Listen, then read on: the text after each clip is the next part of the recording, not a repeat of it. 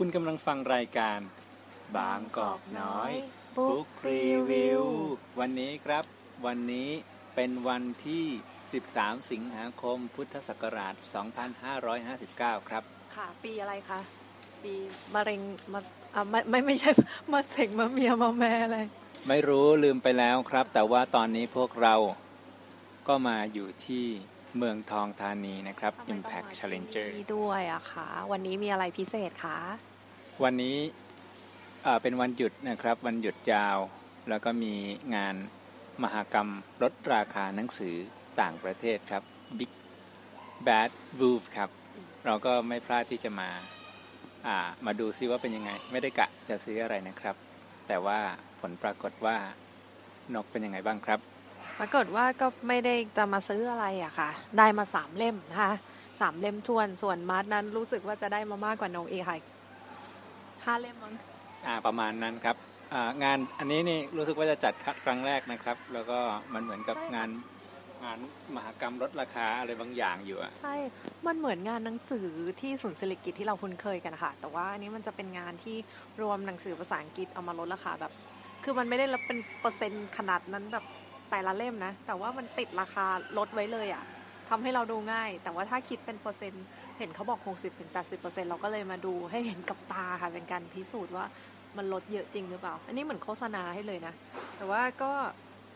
มันก็ลดเยอะจริง ๆ ค่ะ แต่ว่าเดี๋ยวเราก็จะมารีวิวให้ฟังอีกครั้งหนึ่งว่าการลดนั้นมันเกิด เราก็พูดตรงนี้เลยครับ ไม่ต้อง ไม่ต้องรอทีหลังเราเห็นยังไงครับกับการมหกรรมลดราคาหนังสือแบบนี้บ่อย ๆ ปีหนึ่งนี่มีหลายครั้งเหมือนกันนะครับ ไม่เพียงงานมหกรรมหนังสืองานสัปดาห์หนังสือ แต่ว่ายังมีงานลดลดราคาหนังสือจากบริษัทนั้นบริษัทนี้อีเวนต์นั้นอีเวนต์นี้เต็มไปหมดเลยครับทำยังไงดีเนี่ย เอาความคิดเห็นของนกนะ เมื่อก่อนนะชอบมากคือมันเป็นงานที่เหมือนเราได้ไปพักผ่อนแล้วก็อยู่ในอาณาจักรของทุ่งดอกไม้อะที่เราที่เราชอบอะ เพราะว่าเราจ่ายน้อยแต่ได้เยอะ อืมอืม กว่าปกติในหนังสือในท้องตลาดอืมนั้นคือตั้งแต่สมัยมัธยมที่ที่ไปงานหนังสือครั้งแรกๆอะนะคะ รู้สึกดีใจรู้สึกชอบรู้สึกโอ๊ยมันตื่นตาตื่นใจไปหมดเลยอะมีการออกบูธมากมายอะมันก็ถ้าให้นกมองมันก็มีทั้งข้อดีข้อเสียนะคะคือถ้าข้อดีในฐานะมุมมองของผู้บริโภคเนี่ยนกคิดว่ามันก็เป็นโอกาสให้ใครใครหลาย ๆ คนเนี่ยเออซื้อหนังสือได้ได้ได้เยอะมากขึ้น อ่าอืม เพราะว่าราคามันถูกถูกลงมากอะไรอย่างเงี้ยค่ะ คือเราต้องยอมรับว่าปัจจุบันหนังราคาหนังสือในประเทศไทยอะแพงมาก ทั้งภาษาไทยภาษาอังกฤษมาดว่าแพงปะแพงครับแพงคือใช่คือตอนแรก ๆที่ที่มางานหนังสืออะที่ศูนย์เศรษฐกิจอะแบบคือพันหนึ่งอะซื้อได้หลายเล่มมาก แต่ตอนเนี้ยไปอะพันหนึ่งซื้อได้สักห้าเล่ม ใช่ ไม่เกินไม่ไม่ไม่ถึงอะนกซื้อได้สามเล่มเองพันหนึ่งโอ้คือมันแบบ น้อยมากจนรู้สึกว่า เออโอเคแบบ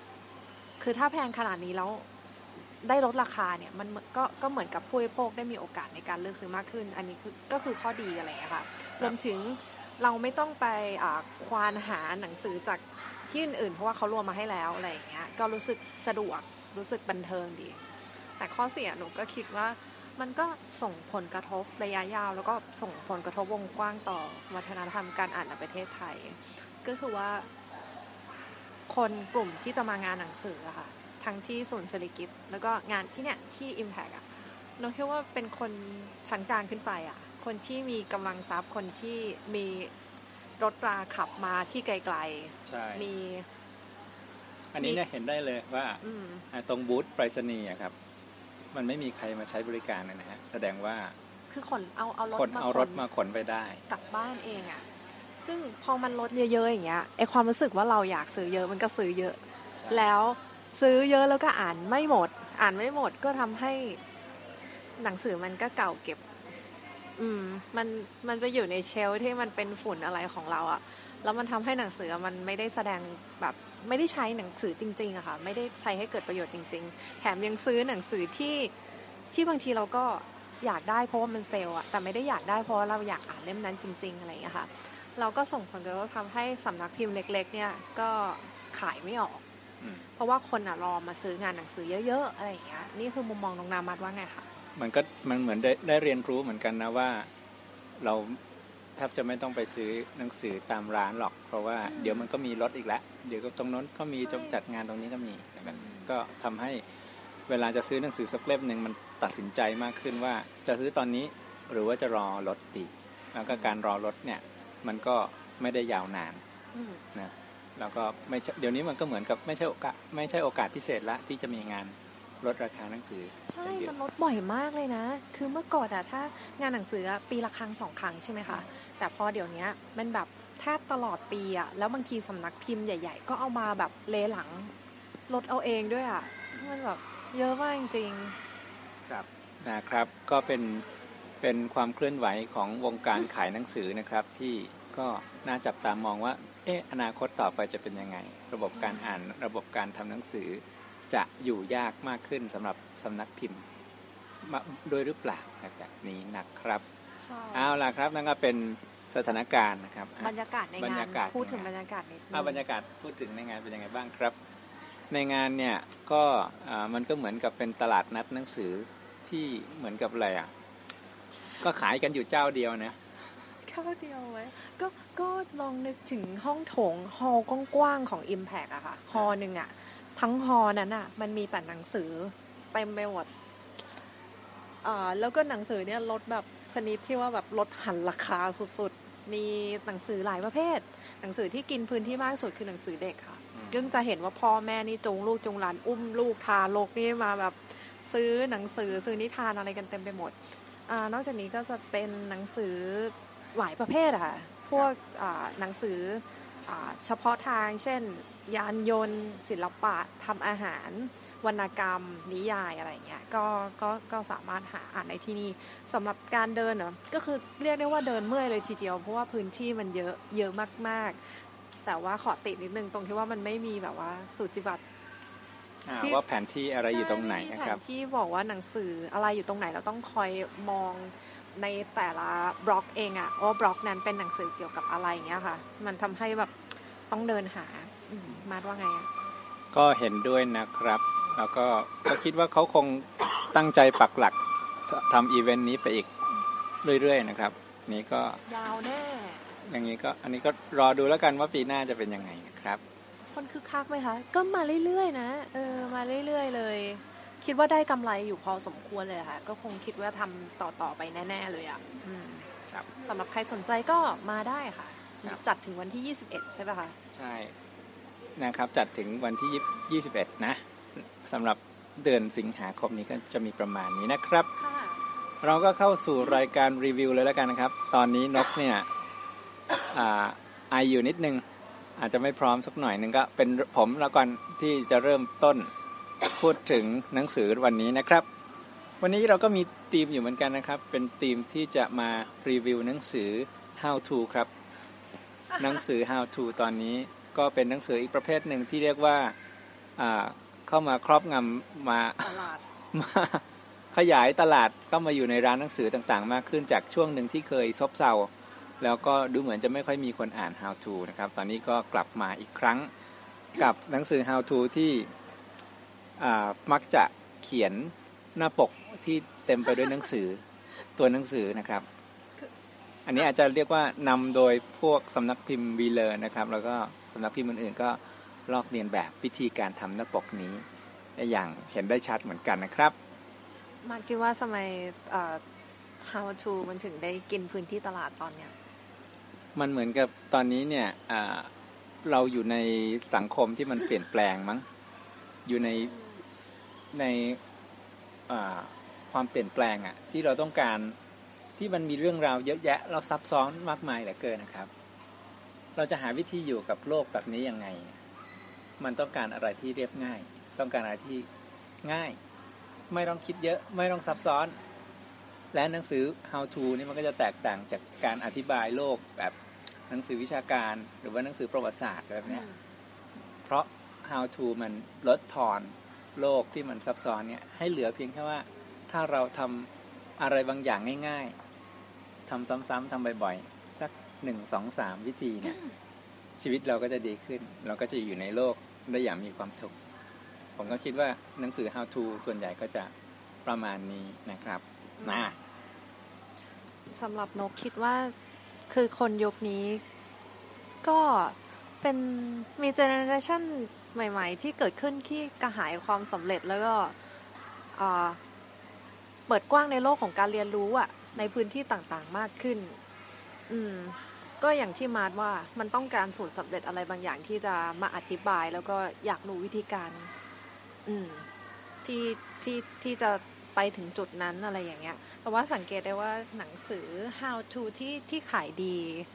สำหรับยุคยุคนี้นะ เอาเอาแค่ว่าสองสามปีที่ผ่านมาสังเกตว่าเป็นของญี่ปุ่น อืมเราคิดว่าส่วนหนึ่งที่มันขายดี เพราะว่าญี่ปุ่นเนี่ยมีลักษณะการเขียนหนังสือ how to ที่ที่แตกต่างไปจากทางฝั่งยุโรปทางอเมริกา มันเหมือนกับว่า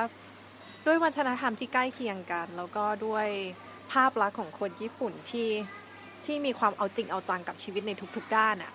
เราก็สามารถที่จะอธิบายอะไรออกมาได้อย่างเรียบง่าย เหมือนเพื่อนคุยกับเพื่อนเหมือนแบบว่า คุณแม่แนะนำลูก คุณพี่แนะนำน้องอะไรอย่างเงี้ยนั่นก็จะนำมาสู่หนังสือเล่มแรกนะครับ ที่เป็นตัวเปิดประเด็นวันนี้นะครับ ก็คือหนังสือที่โด่งดังทีเดียวในช่วงประมาณปีที่ผ่านมานะครับ ชีวิตดีขึ้นทุกๆด้านครับด้วยการจัดบ้านแค่ครั้งเดียว โดยคุณคมโดมาริเอะครับนะฮะ เล่มนี้เนี่ยนกเคยผ่านตาบ้างไหมครับ เคยผ่านนะคะแต่ว่าไม่เคยเอ่ออ่านไม่จบยังไม่ได้อ่าน อืม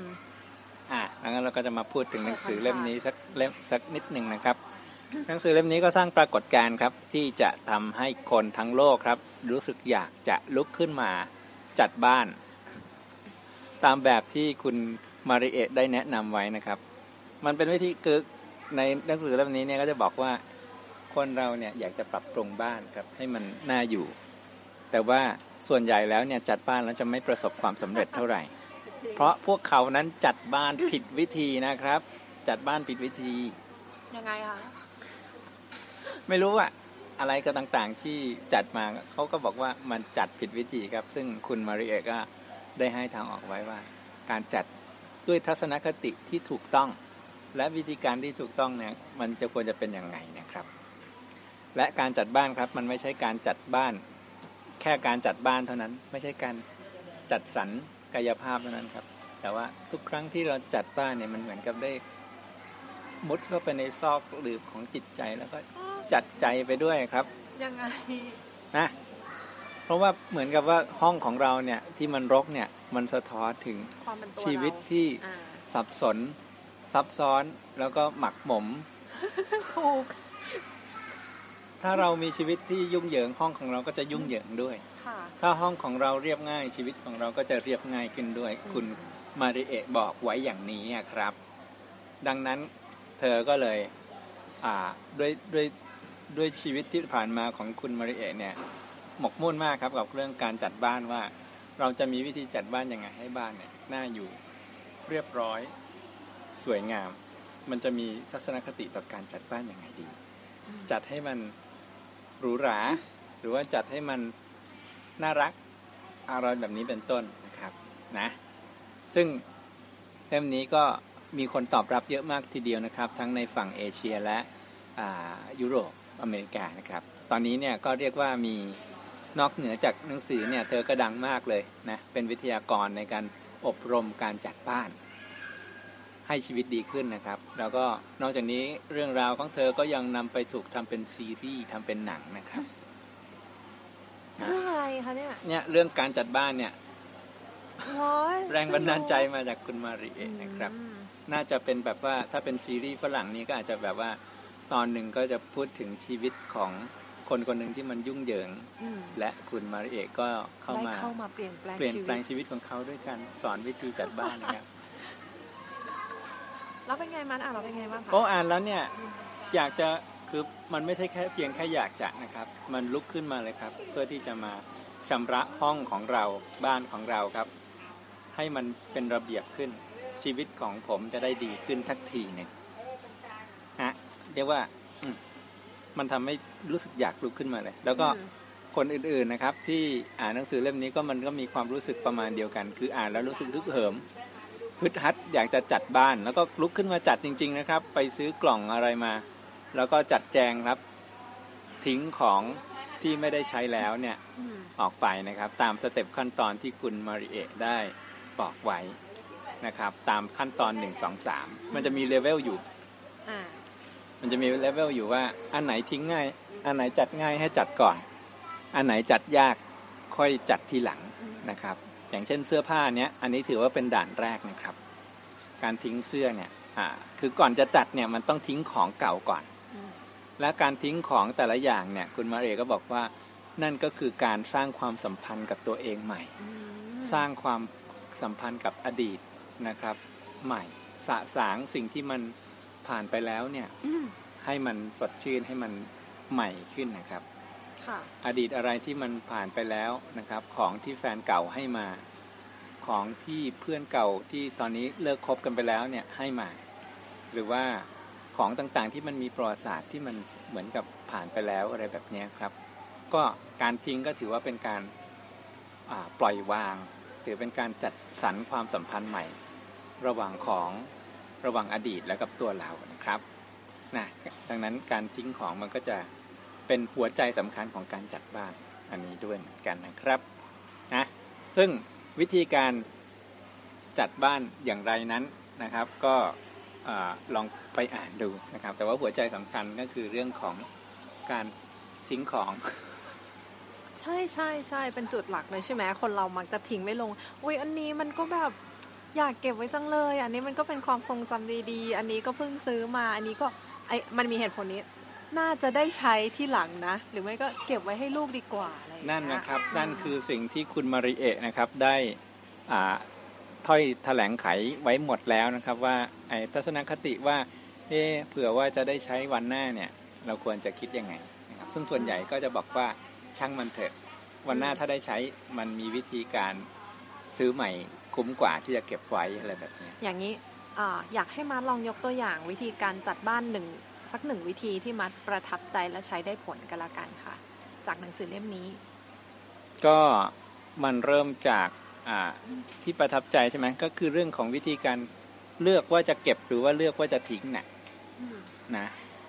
แล้วก็เหตุผลในการทิ้งของนะครับ คุณมาริเอกก็ได้ได้ให้เหตุผลไว้อย่างดีนะครับ ว่าของเนี่ยมันมีชีวิตชีวาของมันมีชีวิตของมันนะครับ การที่เราเก็บไว้กับตัวเองโดยที่ของไม่มีโอกาส ได้แสดงศักยภาพของสิ่งของเนี่ยมันเหมือนกับเราไปทำลายคุณค่าอะไรบางอย่างของของไปทำลายอ่าแก่นของสิ่งของนั้นที่มันเกิดมาครับ อย่างเช่นเราเก็บหนังสือไว้แล้วหวังว่าสักวันเราจะได้อ่านมันเนี่ยครับ แต่ว่าไม่ได้อ่านมันสักทีเนี่ยครับ มันก็น้อยใจนะครับ หนังสือมันน้อยใจว่าทำไมไม่อ่านฉันสักที ดังนั้นวิธีการในการจัดการกับหนังสือที่ไม่ได้อ่านแบบนี้ก็คือ ต้องทิ้งหนังสือครับ ให้หนังสือได้เดินทางไปพบกับคนอ่าน ให้หนังสือเขาได้แสดงศักยภาพของหนังสือ อันนี้แหละครับพอรับรู้เหตุผลนี้ปุ๊บนะครับ มันทำให้ของต่างๆที่สะสมไว้เนี่ยถูกทิ้งถูกบริจาคได้ง่ายขึ้นนะครับอืมมาค่ะ ฟังดูแล้วก็น่าไปอ่านมากเลยเนอะก็ก็เคยอ่านผ่านๆแล้วรู้สึกว่าชอบเทคนิคนึง ยกตัวอย่างสั้นๆ ก็คือว่าเวลาที่จะทิ้งของแล้วรู้สึกแบบ ทิ้งไม่ลงอะ่ะ แต่ว่ามันก็ไม่ได้ใช้ ก็ยังฝุ่นจับอยู่อย่างนั้นอะไรอย่างเงี้ย อืมเขาได้บอกไว้ว่าก่อนที่จะทิ้งอะค่ะ ก็พูดกับสิ่งของนั้นเสมือนว่าสิ่งของมีมีชีวิตอะนะอืมคือที่จริงมันเป็นเทคนิคการเยียวยาจิตใจเราเองอะล่ะอืมไม่ให้กิ้วไม่ให้รู้สึกผิดว่าได้ทิ้งของไป ก็คือว่าพูดกับของอย่างอ่อนโยนนะ เอามือสัมผัสเขาอย่างอ่อนโยนบอกว่า ขอบคุณนะที่ผ่านมาที่อยู่กับฉันนะ ที่ ได้อยู่ด้วยการที่ทำประโยชน์ให้ฉันอะไรอย่างเงี้ย อืม ก็ต่อไปนี้ก็คง คือมันจำเป็นต้องทิ้งอะค่ะ อะไรอย่างเงี้ย เออ ก็คือพูดขอบคุณก่อนที่จะทิ้งอ่าก็คือว่าเธอได้ทำหน้าที่ของเธออย่างดีที่สุดแล้วขอบคุณจริง ๆ อะไรอย่างเงี้ย อืครับมก็คงจะรู้สึกดีกว่าแบบโยนทิ้งไป อันนี้สำหรับของที่มีคุณค่าต่อจิตใจแต่จำเป็นต้องทิ้งอะนะ ใช่อืมนะครับ ค่ะ ก็ตอนนี้มันมี เลเวลนะครับในการจัดบ้านให้จัดเป็นส่วนๆนะครับ ส่วนแรกที่อาจจะง่ายที่สุดก็คือเรื่องของเสื้อผ้า แต่ว่าที่ยากๆก็เป็นพวกของใช้นะครับ เป็นพวกรูปถ่าย รูปถ่ายนี่คือเลเวลสูงสุดเป็นบอสนะครับบอสที่กำจัดยากใช่ไหมใช่ครับอืมนะฮะอ่าสำหรับใครที่อยากจะลองดูว่า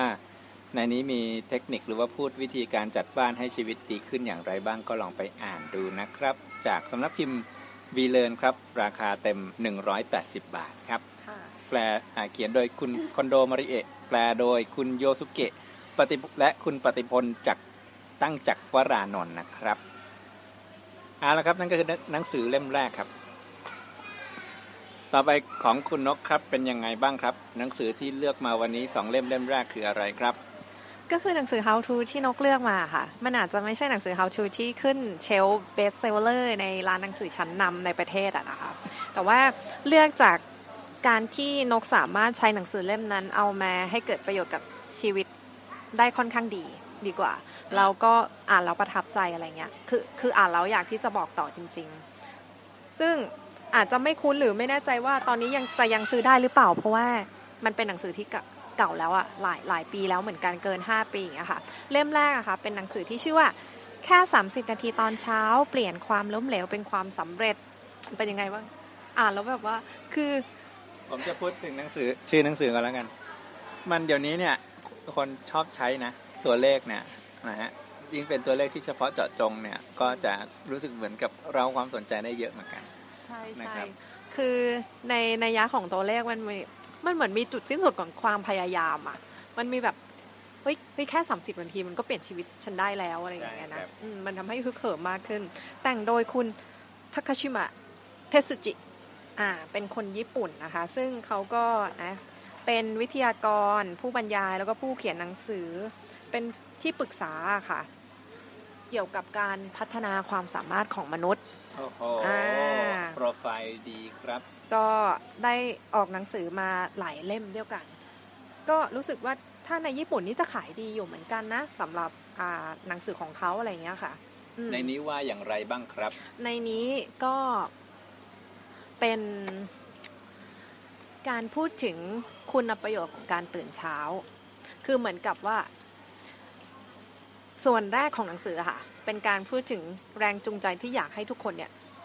มาตื่นเช้ากันเถอะ เพราะว่าการตื่นเช้าเนี่ยมันสามารถเปลี่ยนชีวิตคุณได้ การตื่นเช้านี่มันมีประโยชน์ในการแบบทำชีวิตให้มีคุณค่า ถ้าคุณคิดว่าคุณล้มเหลวอะไรอยู่นะ ลองตื่นเช้าสิ ชีวิตเปลี่ยนแน่ผมให้เวลาปีหนึ่ง รับรองเปลี่ยนแน่นอนในส่วนเร้าแรงจูงใจตรงเนี้ยครับ มันถือว่าเป็นส่วนที่อ่านแล้วสนุกบันเทิงดีเหมือนกันนะฮะ ใช่ใช่คือแทบทุกเล่มเนี่ย ก่อนที่เราจะมาบอกว่า เราจะมาเปลี่ยนแปลงชีวิตอย่างไรเนี่ย เราต้อง motivate คนก่อนเราต้องให้แรงจูงใจก่อนว่าทำไมเรื่องนี้มันถึงสำคัญใช่ทำไมจัดบ้านมันสำคัญทำไมตื่นเช้ามันสำคัญแล้วมาตื่นเช้ากัน เพราะว่าตื่นเช้ามันดีอย่างโน้นดีๆอย่างนี้อืมมันทำให้ชีวิตสว่างสดใส พูดซ้ำแล้วซ้ำอีก ซ้ำแล้วซ้ำอีกบางเล่มนี้พูดแบบนี้ไปครึ่งเล่มอะครับ เล่มไหนอะเดี๋ยวค่อยอะไม่บอกชื่อแล้วกัน แต่ว่าผมเห็นปรากฏการณ์แบบนี้เยอะเหมือนกัน คือแบบว่าพออ่านไปเรื่อยๆเฮ้ยมันดีจังเลยอะไรอย่างเงี้ยนะมันเริ่มมีแสงประกายเกิดขึ้นในดวงตาและในดวงใจว่าแบบว่าอยาฉักนจะรู้แล้วว่ามันคืออะไร อยากจะรู้แล้วว่าทำยังไง ไม่บอกสักทีครับยังคง motivate อยู่นั่นแหละก็สำหรับหนังสือเล่มนี้ถามว่า motivate ได้ดีไหมก็ก็ดีนะคะ เพราะว่าคือทุกคนอะรู้อยู่แล้วว่าการตื่นเช้ามันจะทำให้เรามีเวลาในชีวิตแต่ละวันมากขึ้น แต่ว่าอันเนี้ยเขาจะเอาแมสเซจตรงเนี้ยมาเขียน ผนวกกับหลักฐานทางวิทยาศาสตร์นิวโรไซอ่าวิทยาศาสตร์ทางประสาทวิทยาค่ะอืมว่าที่จริงการตื่นเช้าเนี่ย มันไม่ใช่แค่เรื่องของเวลาเรื่องของแรงจูงใจอะไรต่างๆนะ แต่ว่ามันมาตั้งแต่แบบร่างกายของเราเลยอะตั้งแต่สมองของเราเลยว่า ที่จริงมนุษย์เนี่ยเป็นสัตว์ที่ถ้าตื่นเช้าแล้วเราจะใช้ชีวิตได้ดี เพราะว่าอย่างเช่นแสงแดดเนี่ยมันก็มีส่วนในการกระตุ้นสมองบางส่วนในร่างกายว่าอะตอนนี้เช้าละตื่นละ สมองก็จะทำงานเต็มที่ตอนตอนที่สันฉายแสงแสงแดดส่องมาอะไรอย่างเงี้ยกลับกันถ้าเกิดเราแสงอุตสามา แสงอุตสาหรมาอสัมผัสกายาโอ้โห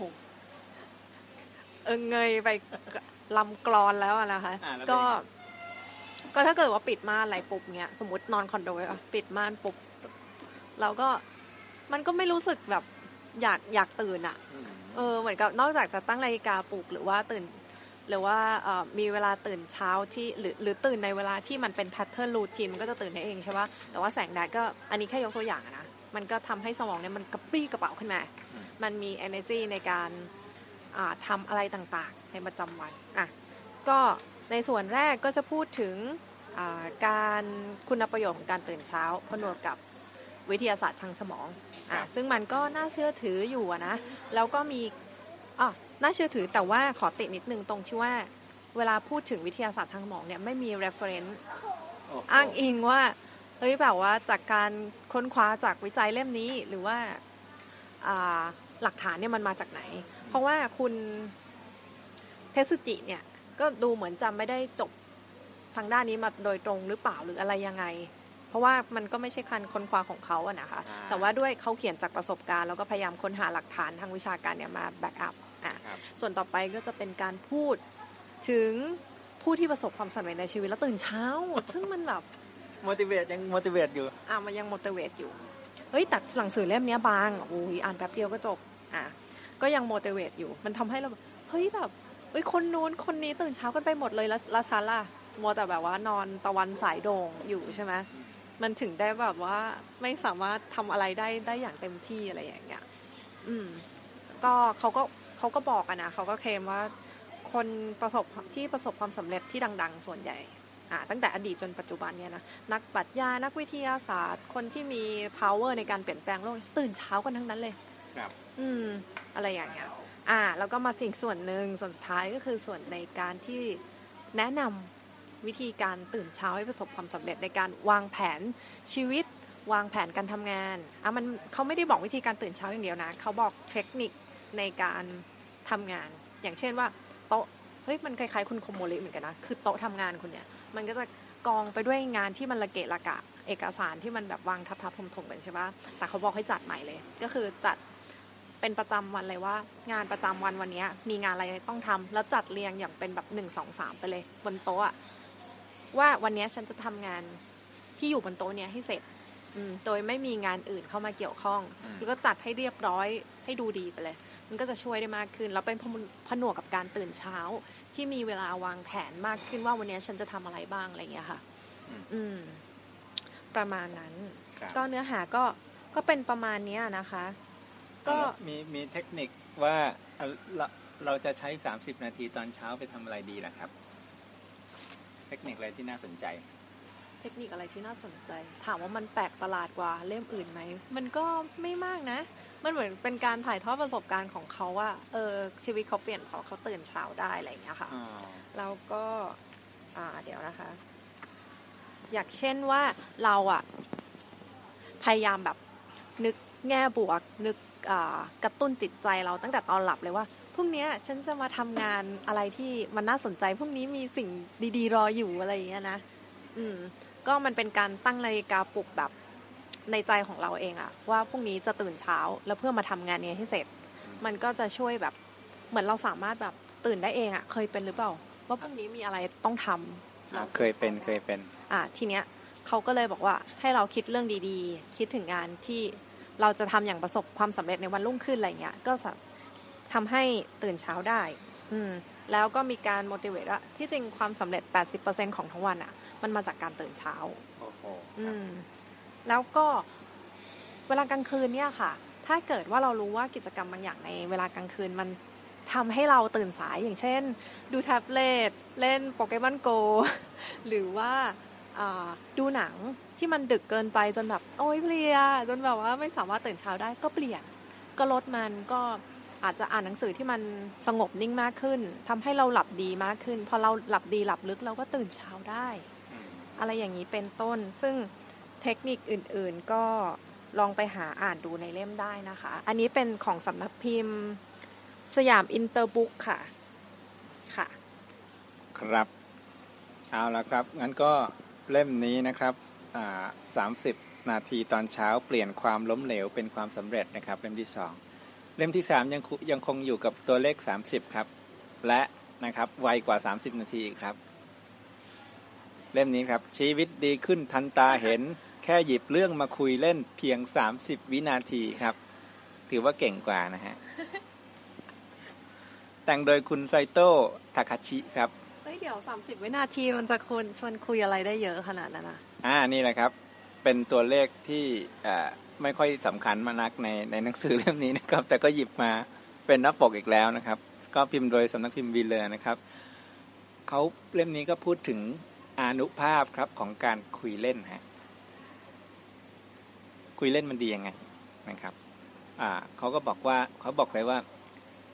การคุยเล่นเนี่ยเป็นหัวใจของความสำเร็จในหน้าที่การงาน โดยเฉพาะในหน้าที่การงานครับ เรื่องคุยเล่นเนี่ยเป็นสิ่งที่คุณผู้เขียนเนี่ยให้ความสำคัญครับ เพราะว่านกคุณนกคุยเล่นบ้างไหมครับ คุยเล่นบ้างสิคะแหมจะให้คุยจริงจังตลอดเวลาก็เครียดสมองแตกตายพอดี ใช่ซึ่งอันนี้มันเป็นวิสัยครับของ เรียกว่าของคนบางกลุ่มในในในญี่ปุ่นน่ะที่จะรู้สึกว่าชีวิตมันเครียดอะมันต้องพูดอะไรที่มีสาระตลอดเวลา และอาจจะรู้สึกว่าการคุยเล่นเนี่ยมันเป็นทักษะขั้นสูงอะไรแบบนี้ครับ มันก็น่าจะมีอยู่เหมือนกันในในญี่ปุ่นนะครับ แล้วก็คุณไซโต้เนี่ยก็เป็นคนที่ฝึกอบรมให้คนคุยเล่นกัน ให้คนคุยเล่นกันครับ ก็คือวิธีการก็ยังมาสอนวิธีการได้คุยเล่นยังไงอีกใช่ไหมเนี่ย ใช่ครับ ทุกอย่างนี้เหมือนเหมือนต้องเรียนกันหมดเลยนะครับเนี่ยมันไม่ได้มาจากอินเนอร์ภายในได้เลยว่าฉันคุยทุกคนอะคุยเล่นเป็นอยู่แล้วหรือเปล่า อ่า ก็มีบางคนที่คุยไม่เป็นนะครับ แต่ว่าคุณไซโต้ก็บอกเองแหละว่า เรื่องการคุยเล่นเนี่ย มันเป็นเรื่องที่ทุกคนเนี่ยก็แทบจะทำได้อยู่แล้ว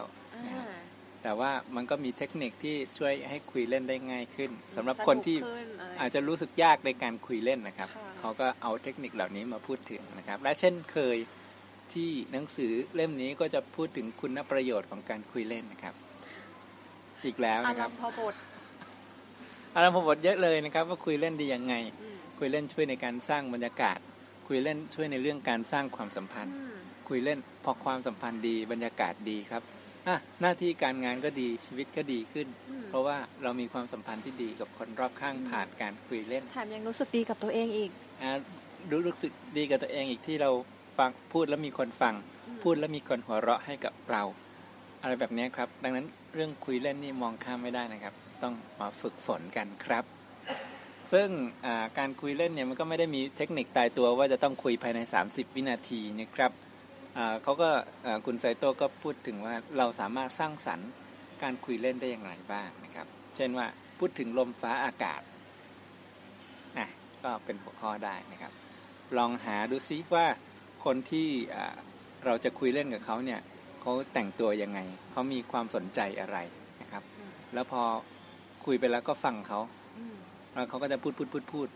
เราก็ฟังฟังฟังฟังอ๋อง่ายนิดเดียวครับได้ง่ายนิดเดียวแต่ว่าหนังสือนี่ก็มีเป็นร้อยหน้าเลยนะคะ ใช่ครับก็เป็นเป็นหนังสือที่เรียกว่าอ่านเพลินนะครับ อ่านเนี่ยเหมือนกับเหมือนมันมีความบันเทิงอยู่ในนั้นเหมือนกัน เพราะว่าคุณไซโต้ก็เขียนแบบเป็นประมาณ คุยกับเพื่อน ยกสถานการณ์หรอคะ คือยกสถานการณ์มา เหมือนคุยกับคุยกับเพื่อนนะครับ อ๋อ เหมือนเหมือนเขาเขียนหนังสือแบบคุยกับคนคุยกับเพื่อนใช่ครับ แล้วก็มีมีกราฟิกด้วยนะครับว่ามีตัวอย่างสมตัวอย่างสมมุติว่าเราจะคุยเล่นสร้างสรรค์ประโยค เพื่อการคุยเล่นได้อย่างไรบ้างครับ เราจะฝึกกับใครดีถ้าเรายังคุยเล่นไม่เก่งนะครับ ไปฝึกกับคุณป้าดีไหมนะครับ หรือว่าไปฝึกกับหมาก็ได้นะครับ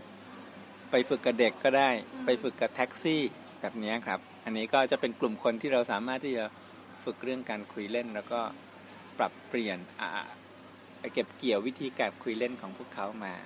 เป็นเป็นวิธีการคุยเล่นของเราได้ครับว่าอันนี้ไม่เกี่ยวกับหนังสือนะถ้าถ้าถ้าส่วนตัวอย่างดูรายการตลกตลกอะทาง YouTube หรือว่า รายการตลกที่มันถูกจริตกับเราอะมันก็ช่วยได้นะ เหมือนเราเรียนรู้ทักษะการสื่อสารของคนพวกเนี้ย ที่เขาเป็นสื่อมวลชนแล้วเขาคุยสนุกอะไรค่ะ อืม ก็สามารถที่จะประยุกต์มาได้ อืม ก็ happy นะหลังจากที่มาร์ทอ่านหนังสือเล่มนี้ไหมคุยสนุกเยอะขึ้นเลยไหมโอ้โห เหมือนเดิมเลยครับ ยังไงแสดงว่า how to เนี่ยไม่ได้สร้างการเปลี่ยนแปลงในด้านการคุยเล่นไม่มันเหมือนกับว่าผมเองก็คุยเล่นเป็นอยู่แล้วบ้างระดับหนึ่งนะครับก็คือว่าจ้ะ ก็คือว่าที่ถามว่าเปลี่ยนแปลงไหมเหมือนเดิมก็คือคุยเล่นสนุกเหมือนเดิมอ่าใช่ครับนะฮะแล้วก็อ่าเล่มนี้มันก็มีบางเทคนิควิธีที่ทำให้เราไม่ต้องรู้สึกที่จะอ่าเขินอายกับการคุยเล่นอะไรแบบนี้การคุยเล่นมันไม่ใช่เป็นอันหนึ่งที่ช่วยได้เลยนะ ก็คือว่าคุยเล่นเนี่ยเราไม่ต้องคาดหวังบทสรุป หรือว่าตอนท้ายว่าเราจะแล้วผลมันจะเป็นยังไงหรือจบสนทนายังไงดีอะไรอย่างนี้ใช่ไหมใช่ครับ เราสามารถที่จะคุย แล้วก็หยุดแล้วก็หนีไปได้เลยครับสำหรับเรื่องการคุยเล่นก็มันแค่การคุยเล่นเนาะแต่ไอการคุยเล่นนี่แหละที่มันจะสามารถสร้างความรู้สึกดีๆ ระหว่างโมเมนต์นั้นอะใช่อืมใช่ในสามสิบวินาทีใช่ไหมใช่ครับอืมนะฮะประมาณนั้นนะครับค่ะส่วนเรื่องเทคนิคอื่น ๆนะครับ ว่าเราจะสร้างสรรค์บรรยากาศแห่งการคุยเล่นให้เกิดขึ้นมาได้อย่างไรบ้างก็ลองไปตามอ่านในหนังสือเล่มนี้นะครับ ชีวิต ดีขึ้นทันตาเห็น แค่หยิบเรื่องมาคุยเล่นเพียง 30 วินาทีครับ โดยคุณไซโตะทาคาชินะครับ จากสำนักพิมพ์ปีเลอร์นะครับค่ะราคาเล่มละ 175 บาทนะครับ หน้าปกสีเขียวเหลืองสะท้อนแสงนะเหลืคอรังบ สะท้อนแสงแสบตาอ่าล่ะครับนั่นก็เป็นหนังสือเล่มที่3ครับ และเล่มสุดท้ายครับคนนกครับ เล่มอะไรครับ สำหรับเล่นสุดท้ายนะคะ ก็อาจจะไม่ได้คุ้นหูใครๆหลายคนนะคะ คือนกก็ไปเจอหนังสือเล่มนี้ในชั้นหนังสือร้านหนึ่งในห้างแห่งหนึ่งใกล้บ้าน แล้วก็เฮ้ยด้วยความบังเอิญที่เราไม่ได้ตั้งใจจะไปซื้อหนังสืออะแต่ว่าเดินผ่านแล้วมันเอ๊ะสะดุดกับชื่อเรื่อง แล้วตอนนั้นรู้สึกว่าอยากจะพัฒนาตนเองพอดีนะ ก็พบว่าเฮ้ยพออ่านไปแล้วมันเป็นหนังสือเล่มหนึ่งที่นก อ่านเกินสามรอบแล้วอะค่ะ ตั้งแต่ซื้อมาอ๋อนี่ยิ่งคือเขียนได้เก่งกว่าแฮร์รี่พอตเตอร์อีกนะครับ ก็เป็นหนังสือที่ชื่อว่า เรียนเก้าได้สิบเก่งอังกฤษขั้นเทพโอ้ชื่อเหมือนแบบเฮ้ยมันมันเหมือนชื่อที่ตามตลาดหนังสือปัจจุบันเนี้ยพยายามจะปิ้วให้นักเรียนซื้อแบบว่าเทคนิคการเก่งอังกฤษเลยนะ แต่ว่าทำไมคะหนังสือเล่มเนี้ยเนี่ยมันทำให้นกรู้สึกว่านกได้อะไรมากกว่ากับเทคนิคการเรียนอะ เป็นยังไงครับหนังสือเล่มนี้เขียนโดยคุณพาร์ควอนฮีค่ะ เป็นคนเกาหลีอ่าแล้วก็คุณวิทยาจันพันธ์เป็นคนแปลนะคะ ก็ที่จริงอะชื่อหนังสือมันบอกว่าเก่งเก่งอังกฤษขั้นเทพ แต่ว่าเนื้อหาข้างในอะมันคือการบรรจุชีวิตของเด็กนักเรียนชั้นมัธยมคนหนึ่งโอ้โหว่าเธอทำยังไงนะ ถึงสามารถที่จะสอบเข้ามหาวิทยาลัยท็อป ของสหรัฐได้11ที่พร้อมๆกัน ก็คือมันมันเป็นอะไรที่น่าทึ่งมากค่ะ ซึ่งเป็นแต่ละยูแบบเช่น Harvard Princeton Stanford Cornell อะไรพวกเนี้ย คือมันแต่ละที่เข้ายากมากอยู่แล้วนะ แต่ว่าคนคนเดียวอะสามารถเข้าได้พร้อมกัน11ที่อะแล้วเขาต้องเข้าไปเรียนทั้ง11ที่หรือเปล่าครับ ก็ก็ก็ก็อาจจะต้องเลือกที่หนึ่งอะค่ะ เพราะว่าโอเคก็เลือกได้ที่เดียวค่ะ เลือกได้ที่เดียวนะ อืม ซึ่งอันนี้แหละที่มันเป็นคำโปรยหน้าปกหลังที่ทำให้นกเนี่ยอยากจะซื้อมาอ่านว่าพาร์ควอนฮีทำยังไงอืมอืมคืดังอนั้นหนังสือเล่มนี้ไม่ใช่การสอนภาษาอังกฤษนะครับ ไม่ใช่ค่ะ ไม่ใช่ว่ากราฟมาอังกฤษไม่มีกี่ข้อนะครับ นะฮะ เข้าใจตรงกันนะฮะ ค่ะ อะ ต่อครับแต่อย่าอย่าหวังว่าจะเป็นตำราที่เอ่อพัฒนาภาษาอังกฤษโดยตรงอะนะคะ แต่เป็นเรียกว่าเป็นการนกว่ามันเป็นการเขียน อัตชีวประวัติสั้น ๆ ช่วงหนึ่งในช่วงมต้นกับมปลายก่อนที่จะสอบเข้ามหาวิทยาลัยในสหรัฐได้ หนังสือเล่มนี้สำหรับนักเรียนที่รู้สึกท้อแท้ในชีวิต นักศึกษาที่รู้สึกเซ็งกับการเรียน หรือว่าคนที่คิดว่าเฮ้ยคนเราเนี่ยเป็นตัวเล็กๆ เนี่ย มันสู้คนฉลาดไม่ได้หรอก อยากให้อ่านหนังสือเล่มนี้เพราะว่านกได้อ่านหนังสือเล่มนี้มันเปลี่ยนแปลงทัศนะบางอย่างเกี่ยวกับความสามารถของตัวเองไป มันทำให้เรารู้สึกว่า คือคือคนทุกคนมันมีสิทธิ์ที่จะประสบความสำเร็จได้ถ้าขยันนะคะอืมคือพักวันนี้เป็นเด็กเกาหลีใช่ไหมคะแล้วก็ถูกเป็นเด็กผู้หญิงตัวเล็กๆ ที่ถูกบูลลี่ คือว่าถูกถูกรังแกในโรงเรียนตอนมัธยมต้น คือถูกรังแกเยอะมากอะจนแบบว่าร้องไห้จนคือรู้สึกท้อแท้ในในโรงเรียนมากเลย แต่ว่าเธอก็เอา ไอ้ปมตอนไอ้ปมเรื่องการถูกรังแกเนี่ยค่ะ มาผลักดันให้อยากเรียนเก่ง นับจากนั้นมาก็ขยันเรียนมากเลย เออ จนสอบได้ที่หนึ่งของโรงเรียนอืมอะซึ่งมันไม่ใช่แค่นั้นไง คือในเนี้ยจากที่เป็นที่หนึ่งของโรงเรียน แล้วก็เล่าถึงการ สอบเข้าโรงเรียนมัธยมปลาย ซึ่งเป็นโรงเรียนที่ขึ้นชื่อว่าเป็นโรงเรียนอีตันของประเทศเกาหลีอืมซึ่งสอบเข้ายากมาก ๆ คือครั้งหนึ่งเนี่ยจะรับนักเรียนแค่ 70 คน เฉพาะนักเรียนหัวกะทิทั่วประเทศเกาหลี แค่70 คนอะคือมันเป็นหัวกะทิที่คั้นแล้วคั้นอีกจริง ๆอะอ่าอ่าแล้วพักวันทีก็ทำได้ ยังไม่จบแค่นั้น พอเข้าไปในโรงเรียน ก็ต้องมีการฝ่าฟันกับวิกฤตเรื่องภาษาอังกฤษ คือคือการสอบเข้าโรงเรียนเนี้ยโรงเรียนนี้เป็นโรงเรียนอินเตอร์ ที่เคร่งครัดมากนกอ่านแล้วสะดุ้งขนลุกอะคือเดี๋ยวจะเล่าให้ฟังว่าทำไมขนลุก คือว่าก็ก็สอบเข้าไปได้ แล้วมันก็ยังมีโจทย์ก็คือ สอบเข้ามหาวิทยาลัยในสหรัฐ ปรากฏว่าสอบติดอีกอ่า ถ้าอ่านในเนี้ย จะไม่แปลกใจเลยว่าทำไมสอบติดจะอ่าอธิบายคร่าวๆแล้วกัน หนังสือเล่มนี้เขาจะบรรยาย เหมือนบันทึกส่วนตัวของเขาอะค่ะ มันต่างจาก how to เล่มอื่นก็คือว่าเหมือนเขาเล่าชีวิตเขาให้ฟังว่าเขาผ่านอะไรมาบ้าง โดยไม่ได้มีการแนะแนวแบบ โดยไม่มีการแนะแนว how to แบบเป็นหนังสือเหมือนเหมือนหนังสือ how to ทั่วไปอะแต่เรารู้สึกรู้สึกมันมันจับต้องได้อะคือเขามีตัวตนแล้วก็เขาเล่าความเป็นจริงในชีวิตให้ฟังอืมอ่าทีนี้ก็ เข้ามาประเด็นเรื่องที่ว่าทำไมถึงทำได้ ก็ขอให้ไปติดตามในหนังสือแต่จะเล่าแค่คร่าวๆนิดนึงก็คือว่า เท่าที่นกอ่านนะประเด็นก็คือความความขยันผิดมนุษย์มันคือเป็นความขยันสุดๆของเด็กผู้หญิงคนหนึ่งที่ที่อยากที่จะพุ่งชนเป้าหมายอย่างสุดแรงอะค่ะ อืมแล้วก็การตั้งเป้าหมายชีวิต แล้วดำเนินชีวิตทุกนาทีทุกวินาทีเพื่อเป้าหมายนั้นอะ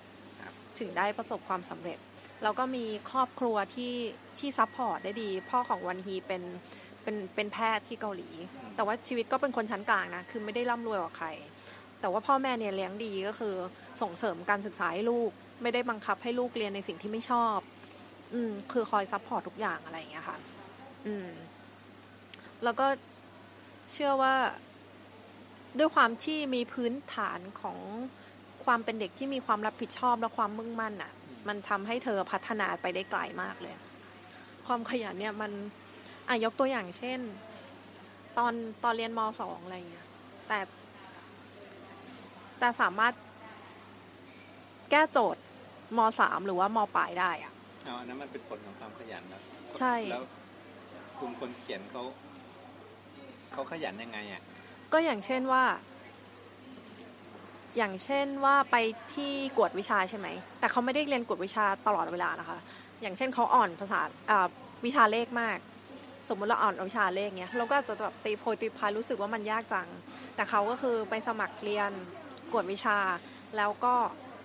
เรียนถึงสองสองสองทุ่มครึ่งอย่างเงี้ย แล้วหลังจากสองทุ่มครึ่งอะ ก็คือนั่งทำจดนั่งอ่านหนังสือต่อถึงเที่ยงคืนทุกๆวัน เออ แล้วก็นั่งรถ ตู้รอบสุดท้าย เที่ยวสุดท้ายกลับบ้านเลยเออ ก็ทำอย่างเงี้ย วนไปวนไป แล้วก็ไม่ไม่ได้ท้อง่ายๆอะ เออ ก็คือสมมติครูเรียกให้ไปทำโจทย์หน้าห้องเรียนแล้วมันทำไม่ได้ใช่ปะถ้าเป็นเด็กคนอื่นอาจจะรู้สึกว่าแบบมันเฟลอะ อืม รู้สึกไม่อยากพยายามต่อ แต่มันยิ่งทำให้เธออยากทำให้ได้ เออ ก็คือแบบอ่านหนังสือเยอะมากแล้วก็ทุ่มเทเวลาไปกับการเรียนเยอะมาก อืม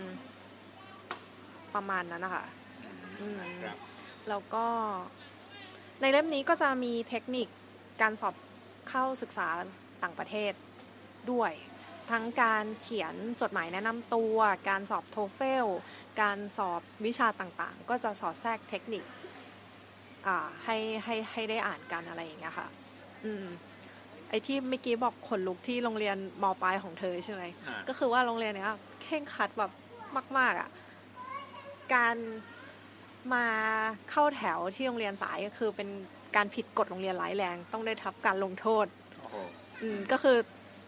ถ้าถ้าคุณจะมาเรียนที่เนี่ย ก็คือจะต้องมีระเบียบวินัยเป็นอันดับหนึ่งแล้วก็ต้องรับผิดชอบตัวเองต้องตรงเวลามาก ๆ อืม คือถ้าช้าไปสิบนาทีก็คือโดนฝ่ายปกครองนี้แบบเรียกเข้าพบแล้วก็ทำโทษอะไรอย่างเงี้ยค่ะ อืม แล้วก็ จะเขาจะเซตเวลาการอ่านหนังสืออะให้นักเรียนแต่ละคนเนี่ยในช่วงเนี้ยต้องอ่านหนังสือเท่านั้นห้ามทำอย่างอื่น แล้วถามว่าจะบังคับได้ไงรู้ไหมติดกล้องอะ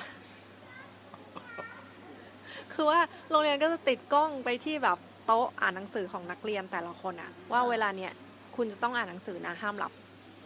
อืม คือถ้าคนทั่วไปอะอ่าอย่างเราอ่านอะเออ ตอนแรกอ่านแบบเรารู้สึกว่า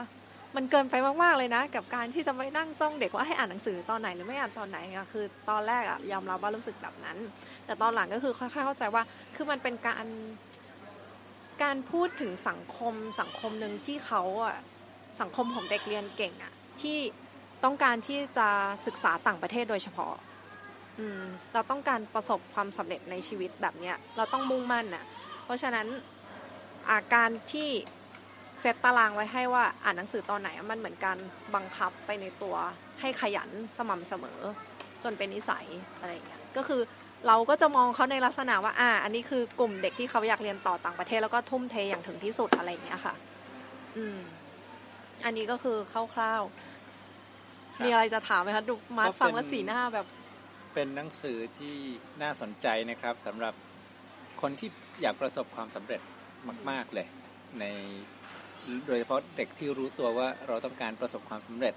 ผ่านการเรียนตอบต่างประเทศนะครับ มันเหมือนกับเล่มนี้ก็ให้ความหวังว่ามันเป็นไปได้ใช่แต่ว่ามันเป็นไปต้องได้ผ่านความเพียรอย่างยิ่งยวดนะครับใช่ค่ะแล้วก็การสนับสนุนจากทั้งโรงเรียนและผู้ปกครองอ่าค่ะเข้าใจตรงกันว่าไอ้สิ่งที่กำลังนวดเด็กอยู่เนี้ยมันมันเป้าหมายปลายทางคืออะไรอืมนะเด็กในขณะเดียวกันเด็กก็ควรจะพร้อมเราก็อยากไปด้วย ใช่ใช่อ่า ในโรงเรียนนี้คือคือคัดเด็กมาแล้วว่าเด็กอะอยากเรียนอยากไป เพราะฉะนั้นก็โรงเรียนก็จะช่วยให้ทำให้ถึงที่สุด แต่มันจะต้องแลกด้วยกฎระเบียบที่มันเข่งครัดมาก ๆอะไรอย่างเงี้ยค่ะ อืมก็ป่านนี้ป่านนี้คุณอ่าอะไรนะพักวันอีก็คงจะประสบความสำเร็จรุ่งโรจน์ในหน้าที่การงานต่างใช่คิดว่าเป็นอย่างนั้น เพราะว่าอ่าตอนที่เขาเขียนหนังสืออายุ17คือสอบเข้ามหาลัยได้ตอนม .5 ซึ่งเขาอายุประมาณเดียวกันกับเราเลยนะๆอ่าอายุยี่สิบเก้าสามสิบเนี้ยค่ะครับคือตอนนี้ก็คือเป็นเพื่อนๆกันน่ะแหละอืมก็น่าสนใจว่าตอนนี้ชีวิตเขาเป็นอย่างไรนะครับ ก็ในที่สุดเขาก็เลือกเรียนที่ฮาร์วาร์ดอะค่ะ ตอนนี้ครับก็คงจะ ตอนนี้ก็เนี่ยตีสี่ครึ่งก็ไปอ่านหนังสืออยู่อะครับ ตามหนังสือตามเรื่องหนังสือเล่มที่แล้วนะที่เราได้รีวิวเรื่องฮาร์วาร์ดกันใช่ไหมคะอ่าอ๋อมีอีกอย่างหนึ่งที่อยากจะบอกก็คือว่า เขาเขียนหนังสือได้น่าอ่านดี คือใช้ภาษาที่ที่เล่าสู่กันฟังเหมือนเป็นเพื่อนอะไรอย่างเงี้ยค่ะ แล้วก็สร้างแรงบันดาลใจให้ ให้รู้สึกอยากขยันอะให้รู้สึกว่าอะไม่ต้องไม่ไม่ต้องวางเป้าหมายว่าจะต้องเป็นคนเก่งที่สุดเรื่องการเรียนก็ได้ แต่ว่าถ้าเป็นเรื่องอื่น ๆ เนี่ย เพียงแค่คุณมีความขยันแล้วก็ตั้งเป้าหมายอะค่ะ มันก็จะเป็นแรงผลักดันให้คุณอะก้าวไปถึงจุดๆนั้น อ่าแล้วมีนังมีเรื่องอะไรอีกครับที่นกอยากจะพูดถึงหนังสือเล่มนี้ครับ ก็สำหรับหลายๆคนที่ฟังแล้วอาจจะรู้สึกว่าโหเป็นหนังสือสำหรับเด็กเนิร์ดหรือเปล่า แต่อยากจะยืนยันว่ามันไม่ใช่เนอะมันเป็นการเขียนบันทึกของเด็กคนหนึ่งเกี่ยวกับชีวิตการถูกรังแกแล้วสามารถที่จะพลิกวิกฤตนั้นกลับมาเป็นโอกาสในการประสบความสำเร็จ ในชีวิตในเรื่องการเรียนได้ยังไง แล้วก็มันเป็นการบอกเล่าประสบการณ์ การผ่านอุปสรรคต่างๆ ระหว่างการเรียนนะคะคือถามว่ามันมีช่วงเวลาที่เธอ